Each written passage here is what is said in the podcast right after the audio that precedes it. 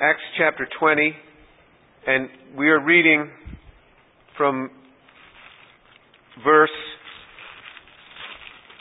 five. Acts chapter twenty, verse five.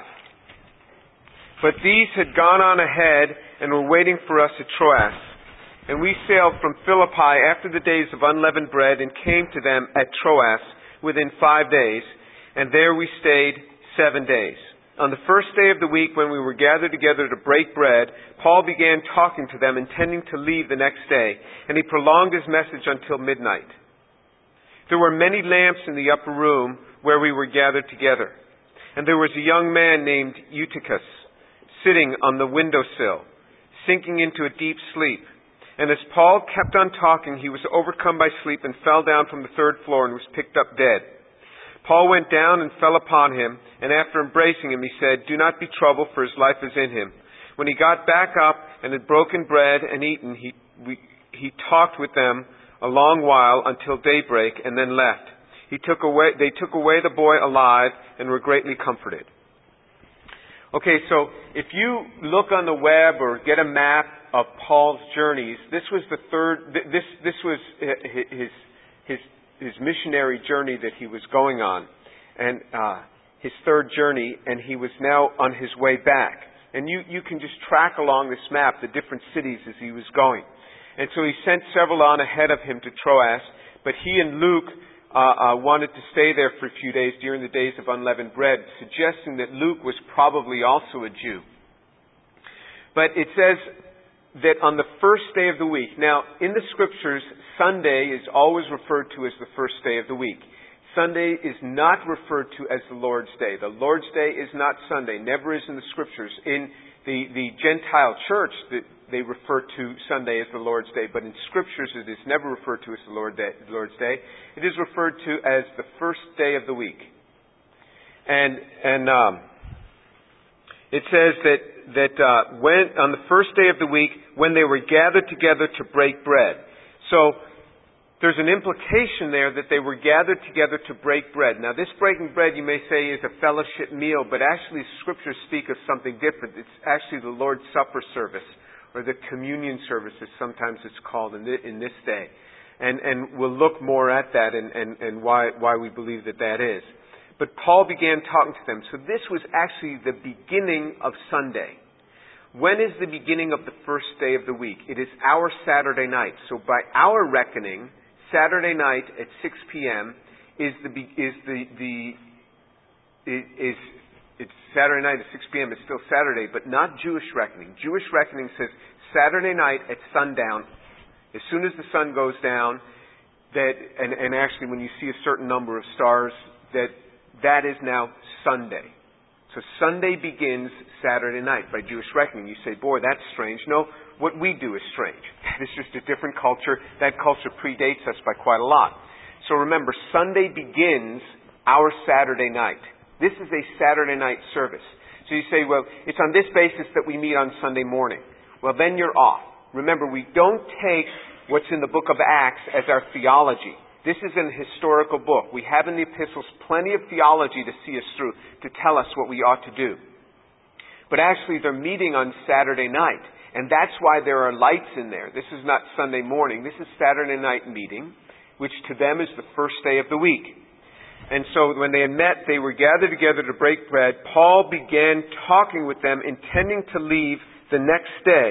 And he prolonged his message until midnight. So you see, he started at sundown on Saturday, and he prolonged his message until midnight, Saturday night, or the beginning of what we would call Sunday.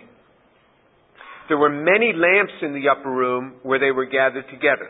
So they had all these lamps because it's a Saturday night service. So again, if you really get excited that, hey, worship services ought to be held on Saturdays.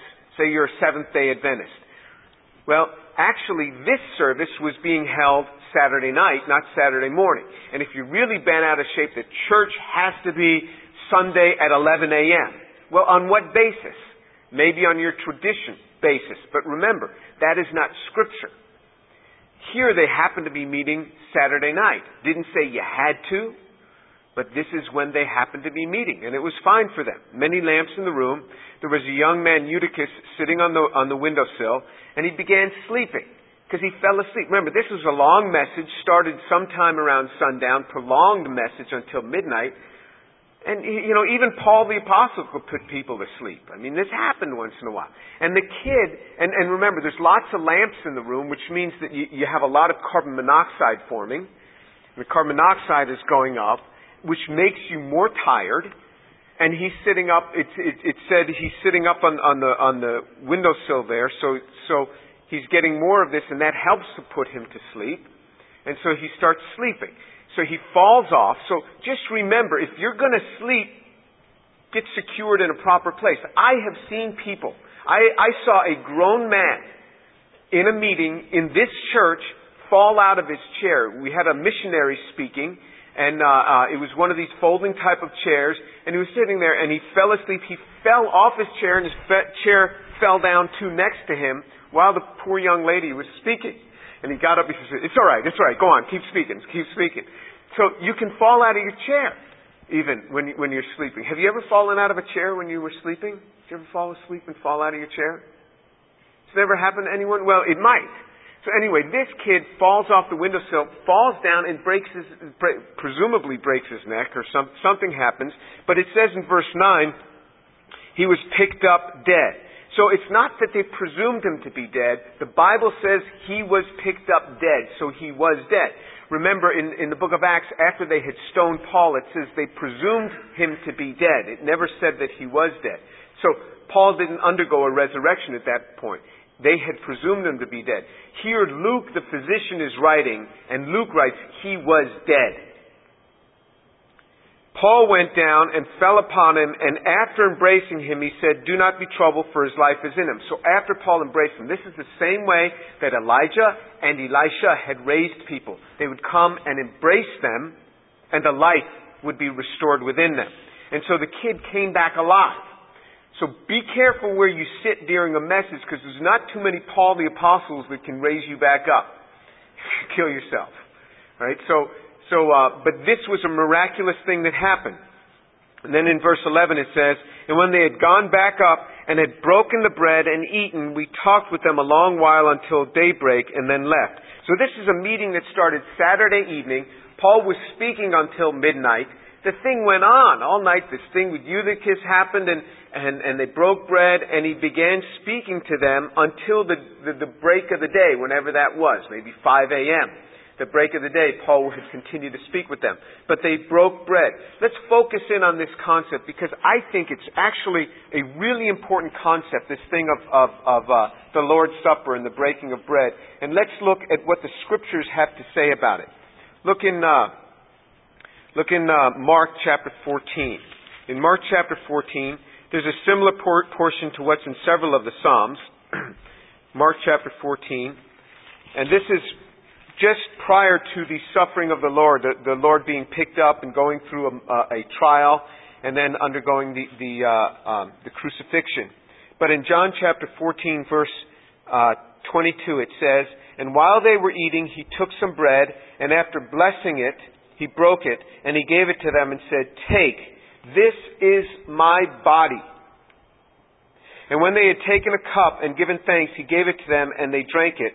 And he said to them, this is the blood of the covenant, which is poured out for many. Truly I say to you, I will never again drink of the fruit of the vine until the day when I drink it new in the kingdom of God. And after singing a hymn, they went out to the Mount of Olives. And so, you know, Jesus said he would never drink of the fruit of the vine again until he drank it new with them in the kingdom of God. What was the last act that Jesus did on the cross? He drank of the fruit of the vine. Remember, they, they, they, they put up the sour wine. He drank it, and he said, it is finished, because the, the kingdom of God was ushered in. But you see, he says to them, take, this is my body. Now, let me tell you, one of the things that, that bothers all, many, many of my Protestant friends, it bothers them that that... Uh, uh, Catholics believe that the bread is the actual body of Christ and the juice is the actual blood of Christ. It bothers them. They say, how can they believe that? And then it bothers the Catholics, how can the Protestants not believe it? Let's look at what the Scriptures say. Let's let's take everything we've learned in the past, just put it aside for right now. Can you do that? Just put it aside for right now, and let's see exactly what the Scriptures say. So Jesus said, take, this is my body. Okay? So he's handing them bread. He says, this is my body. In verse twenty-four, Jesus said, this is my blood of the covenant, which is poured out for many. So he says, this is my body, this is my blood. Now, what many people will quote to you is a portion in, in John chapter ten, verse seven. Jesus says, I am the door. I am the door for the sheep to go through. And they say, well, Jesus says he is the door. He obviously isn't the door, so he was speaking figuratively. And that's a reasonable point. That is a reasonable point, that Jesus refers to himself as the door. Now, does that mean he's actually a physical door that we knock on? No. He's speaking figure, figuratively. It's an analogy. All right? So, so, uh, uh, and on that basis, they will see, say that he is also speaking figuratively here. Okay. Well, we can understand that from this passage. Now let's look in John chapter six. John chapter six. John chapter six. It's a very long chapter. Verse forty-one. John six forty-one. Therefore, the Jews were grumbling about him because he said, I am the bread that came down out of heaven. So let, let's look, look back, back up at verse uh, thirty-five of John chapter six. Jesus said to them, I am the bread of life. Who, he who comes to me will not hunger. He who believes in me will never thirst. Uh, uh, so he says in verse thirty-five, I am the bread of life. Well, maybe he's speaking figuratively, like he was speaking figuratively in John chapter ten, saying, I am the door. Because he said, I am the bread of life. But verse forty-one, it says, then the Jews were grumbling about him because he said, I am the bread that came down out of heaven. So they took it to mean that he is suggesting that he is the bread that came out of heaven. If he was just speaking figuratively, huh, who would mind? Right? Why would they mind so much if he was just speaking figuratively? You know, they didn't mind when he said, hey, I am the door. You know, if somebody's speaking figuratively, you, you, you know, what does it matter? It's, it's, it's like if I say, hey, you know, I'm the quarterback. All right, well, the guy is obviously speaking figuratively. I couldn't be a quarterback. Because because I'm not tall enough to be a quarterback. I don't have a good enough arm to be a quarterback. Remember, the, the days of Fran Tarkenton are gone. You've got to throw over very large linemen. You guys don't even remember Fran Tarkenton, but he wasn't much taller than me. But he was a bang-up of a quarterback, and he could scramble like crazy. But he would never survive in the N F L today because the front line is like seven feet tall. And if you can't get high enough to get your arm over them, you're in trouble. So I say I'm a quarterback. You know I'm just speaking figuratively. Maybe maybe he's saying that because, you know, he's teaching today. Maybe he's calling the plays for today. But so so people accept that sometimes people are speaking figuratively. They don't grumble. What does he mean he's a quarterback? I haven't seen him on the N F L. No, you don't grumble when somebody is speaking figuratively because it's just figurative. Here they're grumbling about it. But let's let's look on. Now, now, now look in, uh, um, uh, in verse forty-eight of John chapter six. He says again, I am the bread of life. Well, he's saying it again. So he says again, I am the bread of life in verse forty-eight. Look in verse fifty-one. I am the living bread that came down out of heaven. If anyone eats of this bread, he will live forever. And the bread which I give you, Give, and the bread which I give for the life of the world is my flesh. Now this is becoming a bit extreme. If this is figurative, why is he being so extreme? He says, I am the living bread that came down out of heaven. If anyone eats of this bread, he will live forever. And the bread which I give, and the And the bread also which I give for the life of the world is my flesh. In verse fifty-three, Jesus said to them, truly I say to you, unless you eat the flesh of the Son of Man and drink his blood, you have no life in yourself. He who eats my flesh and drinks my blood has eternal life, and I will raise him up on the last day. I mean, if the guy is speaking an analogy, he's really going to an extreme here, isn't he? So you read this, you say, this is really an extreme. Now, say I have... Um, say, are, are, are, there, are there strawberries back there? Shereen, could you bring me a strawberry? Pardon? Yes, I'm hungry. So Jesus is speaking here very intently. Now, if we're reasonable folks, and I think we're reasonable folks, if we are reasonable, it is reasonable to say, okay, I could see how somebody might read this and say that, okay, Jesus is speaking literally. You see, because you, you have to force yourself down to say, okay, he's speaking for... I just wanted one, but that's okay. All right. So here, here's a strawberry. What if I said, okay, this is a strawberry. This is a strawberry. Oh, he's speaking figuratively. No, this is a strawberry. He's speaking figuratively. Okay. What would I do? Because you say, well, you're sure it's artificial. So he must be speaking figuratively. What would I do? I would say, no, this is a real strawberry. This is a true strawberry. This is what I would say, right? If I, w- if I was trying to underscore that this is not plastic. Even though plastic is organic, this is, this is organic in a different way. All right? So, so this is a real strawberry. Wouldn't I say that? And then you go, well, duh, okay. It's not an artificial strawberry. It is real. So look at what Jesus now says. Look at what Jesus says. He says... Um, In verse fifty-five, my flesh is true food. My blood is true drink. Oh, he's speaking figuratively. How can we say he's speaking figuratively? He says my flesh is true food. This is a true strawberry. Doesn't the New American, the, the N I V say real food? This is a real strawberry. What would you say to a guy if, if, if he said five times, this is... This is a strawberry. This is a strawberry. This is a, this is a real strawberry. And somebody else said, oh, he's speaking figuratively. I mean, how do you say it any clearer, right? So, so you can understand then how somebody might, might really say that, that, hey, how is there a whole group of people who can't believe that this is the body and the blood of the Lord? If we're reasonable folks, we see that, okay, people might think that by reading this passage, right?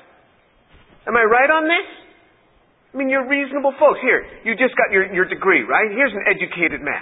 So wouldn't you, you've been educated, you got all this great understanding. You would say, okay, you understand how people could believe this, right? Because it makes sense based on this passage. Now, if Jesus were speaking figuratively, and they took it to mean reality, and this reality bothered them so much. How could the guy say that his, we need to eat his flesh and drink his blood? So much so that they were going to leave his ministry and walk away. Wouldn't he call them back and go, whoa, whoa, whoa, whoa, whoa. Come back here, guys. I'm just speaking figuratively. He would call them back, right? Well, let's see what happens. Look, look in, in verse fifty-eight. This is the bread which came down out of heaven, not as my fathers ate and died. He who eats this bread will live forever. These things he said in the synagogue as he taught in Capernaum. Therefore, many of the disciples, when they heard this, they said, this is a difficult statement. Who can listen to it? So, so you, you know, they were having trouble with this. In verse sixty-one, but Jesus, conscious that his disciples grumbled at this, said to them, does this cause you to stumble? What if you should see the Son of Man ascending to where he was before? It is the Spirit who gives life. The flesh profits nothing. The words that I have spoken to you are Spirit and life. But there are some of you who do not believe. For Jesus knew from the beginning who they were who did not believe and who it was that would betray him. And he was saying, for this reason I have said to you, that no one can come to me unless it has been granted to him from the Father. Verse sixty-six. Listen to this verse. As a result, many of his disciples withdrew and were not walking with him anymore. As a result of these statements, if the man were speaking figuratively And if they took it to be figurative, why would they leave? You know, if I stand up here and portray myself like an N F L quarterback, eventually you're going to say, the guy is deluded, and you're going to leave. But if I say, I'm a quarterback, you're going to understand that I'm speaking figuratively, and you don't leave. You leave when you believe that the man really believes what he's saying. They took this to mean this, his flesh is true food. His blood is true drink. And it was because of that they started grumbling, and it was because of that many of the disciples left, and Jesus didn't say, hey, hey, hey, come on back. Hey, just, just figurative, just a joke, just, just, you know, emphasis in teaching. He didn't do that. He let them go. And he says, if this bothers you, what if you see the Son of Man ascending to where he was before? Which, remember, they were about to see. After he died and rose again, he walked for forty days, and what happened to the disciples? They saw him taken up into the sky, in the clouds, carrying him off. Was, was that figurative too? Maybe the resurrection was figurative too. Did you know that there are people out there, somewhere outside the doors of this church, that believe That, that don't believe in the resurrection? Did you know there's people out there that don't believe in the resurrection? They can't understand how some people can believe in a physical resurrection? Did you know there are people like that? You didn't know that? You think everybody believes in physical resurrection? Are you Eutychus? Are you about to fall off your chair or something? There's people who believe that. So, just because there's people who believe that, that, that, that uh, uh, they can't understand how we could believe such a thing as the resurrection, still we believe it. And if you don't believe in the resurrection, you really ought to analyze whether you're a believer in Christ, because Paul said that's the first important, the resurrection. That he rose physically from the dead. Read First Corinthians chapter fifteen sometime.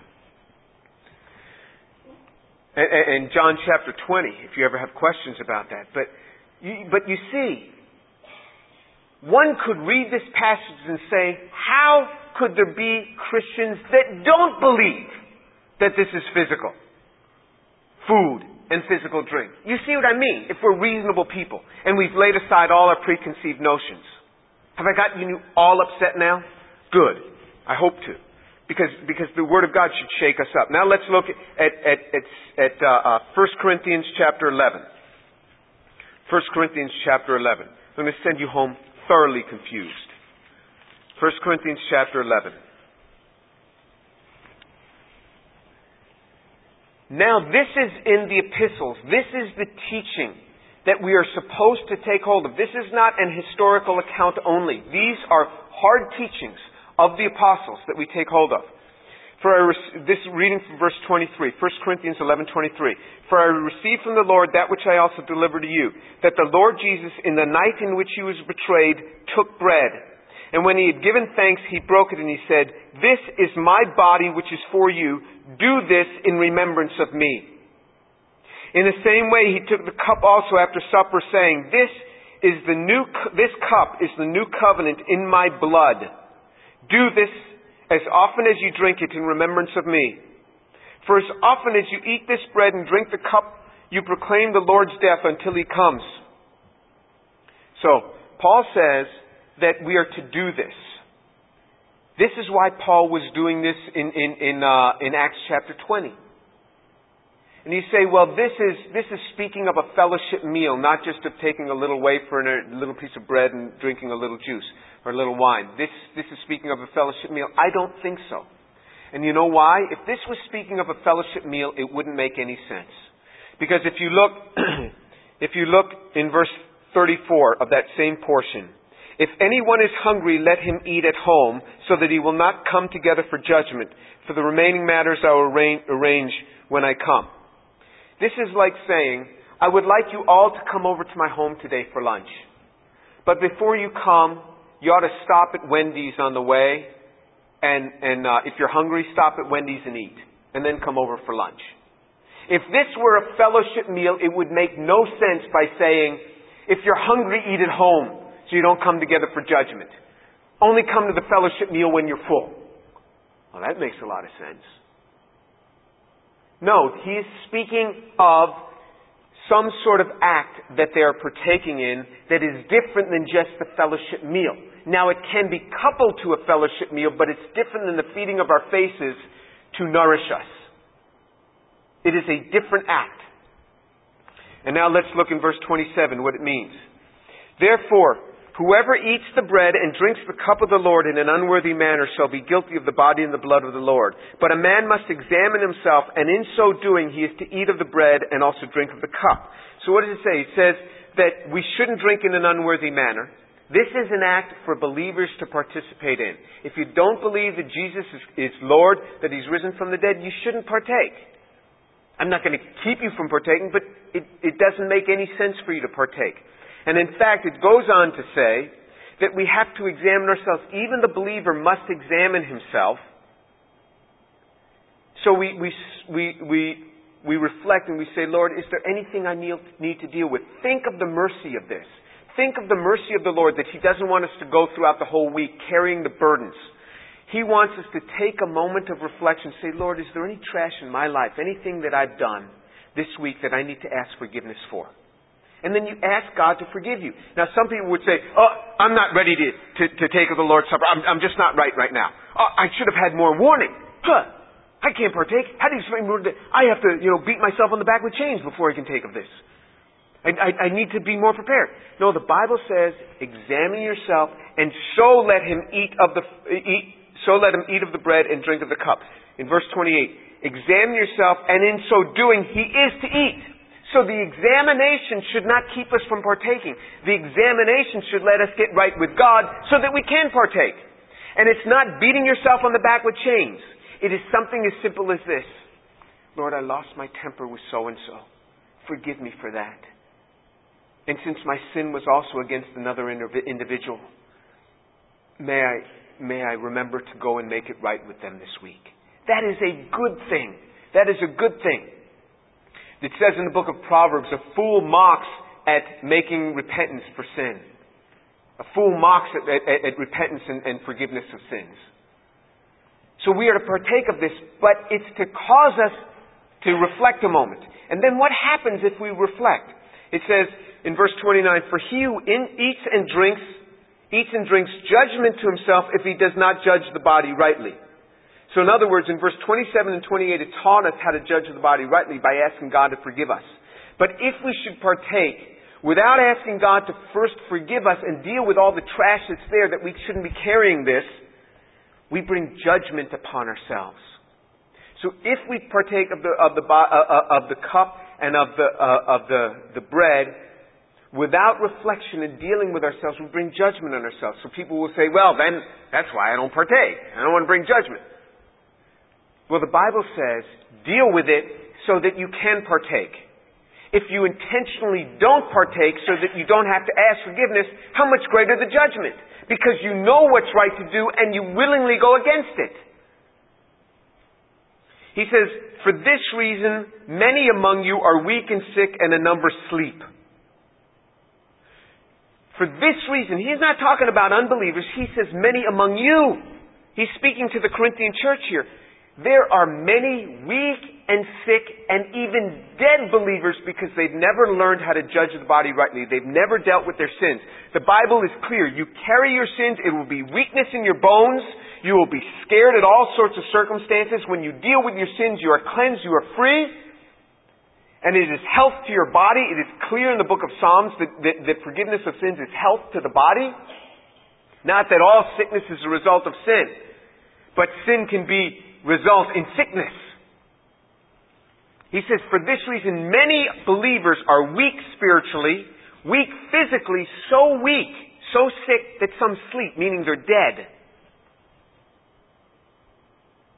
This is the cause of many people in the church. You say, why is the church full of people? How many people are excited about God?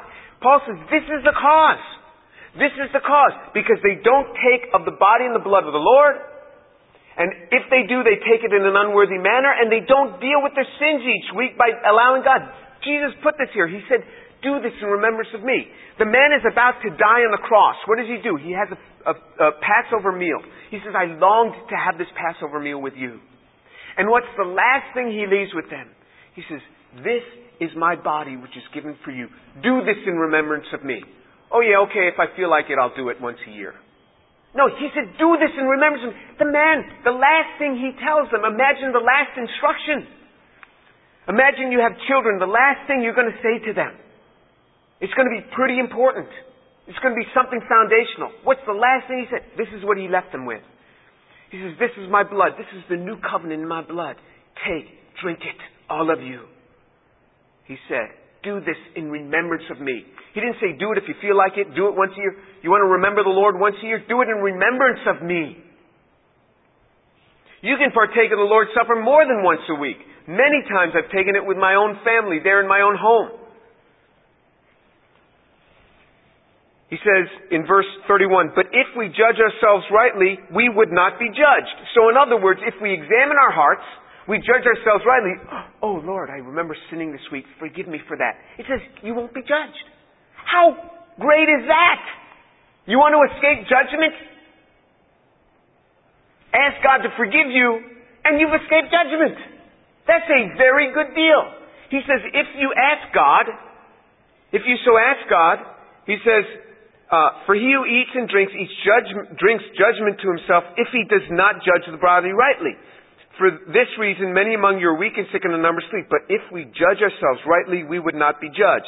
But when we are judged, we are disciplined by the Lord so that we will not be condemned along with the world. So remember, the judgment that comes upon believers is not condemnation that we lose our salvation along with the world. It is that we are disciplined. But we can escape discipline. I like that idea. By asking forgiveness, I can escape discipline. You want to go through discipline? Fine. Go through it. I would rather ask God to forgive me so that I don't have to be disciplined. Isn't that a good deal? That's a pretty good deal. So, I got the, the highest Catholic priest I could get. So I asked around to, to, all, to my Catholic friends. I said, I want to meet with the highest Catholic priest that will meet with me. So they got some head guy. And I, and I invited him to lunch over, over at the faculty club. And I said, let me understand this. You believe that, that this, this wine in this cup, actually, the wine in the cup actually becomes the blood of Christ. And the bread actually becomes the body of Christ. He said, yes, absolutely. I said, okay, let me understand this. So... When you pray, when does it happen? He says, when we pray over it. I said, okay. I said, when you pray over it, that bread, which is a carbohydrate, becomes protein. If I, if, if, if I put this in my infrared spectrophotometer, I can see bands that show carbohydrate. It's very clear, carbohydrate bands, and, and you, you see it. You see all these the, the, these stretches for all these alcohol groups. You don't see am, any amide stretches, which which are for proteins. You don't see it. If after you pray over it, if it is truly the, become the flesh, I should see amide stretches in the I R. He says, no, you won't see it. He said, it is a mystery. I said, then you and I believe exactly the same. That the substance itself is not changing from a carbohydrate into protein. And I said, how about, how about the cup? In this cup, it's mainly water, and there's some alcohol in your wine. Will I, will I see porphyrins? Will I see, will I see red blood cells? If I stick this in my, in my spectrophotometer, so I'll see these, these, these porphyrin stretches and things, and these from the iron. He said, no, you won't see it. So, so it doesn't actually become blood. It mysteriously becomes blood. He said, that's it. I said, you know, you and I actually believe the same. Because I've always said, in God's eyes, this is the very body of Christ. In God's eyes, this is the very blood of Christ. The physical doesn't change its matter, its molecular content. For the Catholics who think it does, they need to speak to the high priest here. Their own high priest told me. that no, it doesn't change its matter, that that, that the, the chemical signatures would not change if you were to analyze it before and after. I said, then you and I believe exactly the same. In the eyes of God, this is the actual flesh of Christ. How much more clear could the man have been?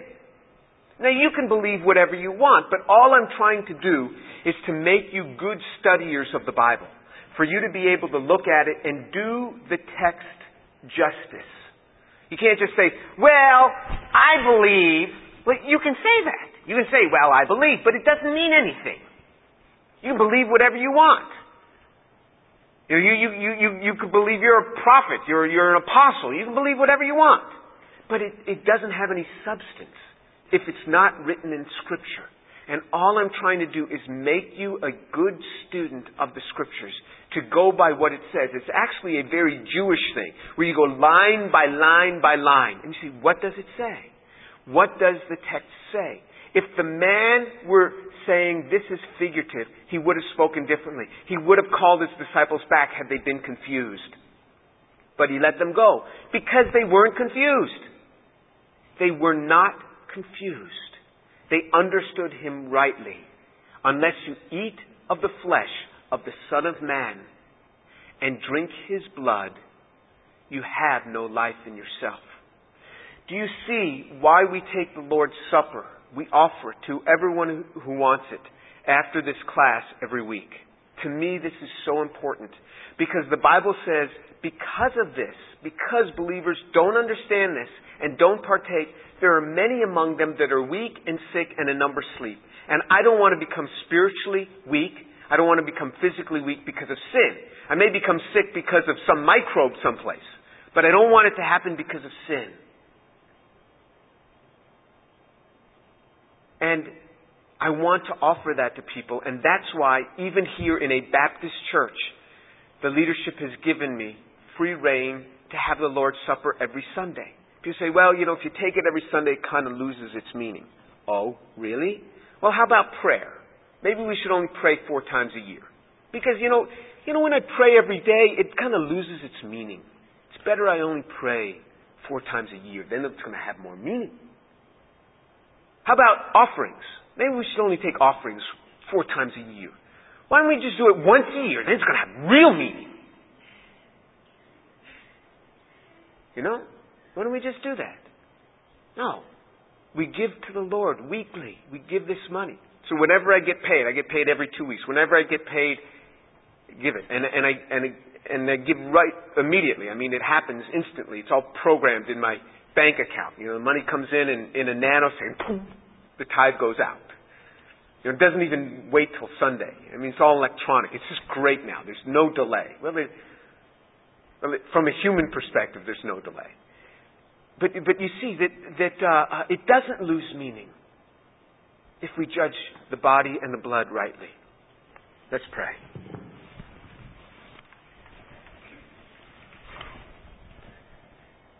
Father, thank you so much for your word, which is so true. Thank you, Lord, that unless a man eats of your flesh and drinks of your blood, he has no life in himself. Thank you, Lord, for this truth that we are to partake and judge the body rightly by examining ourselves. What mercy, Lord, that you even let us bypass discipline by judging the body and, and the blood rightly. Thank you, Lord, for those moments of introspection that you call us to, so that we could deal with these things, so that we don't have to carry them throughout the week. Father, thank you. And Lord, I pray for these young people, that in the name of Jesus, you work and move in their lives. Father, that you would so turn them to your Son, and let them look at the Scriptures and judge for themselves. What do the Scriptures say? Let them judge for themselves what it says. And Lord, I thank you. In the name of Jesus. Amen.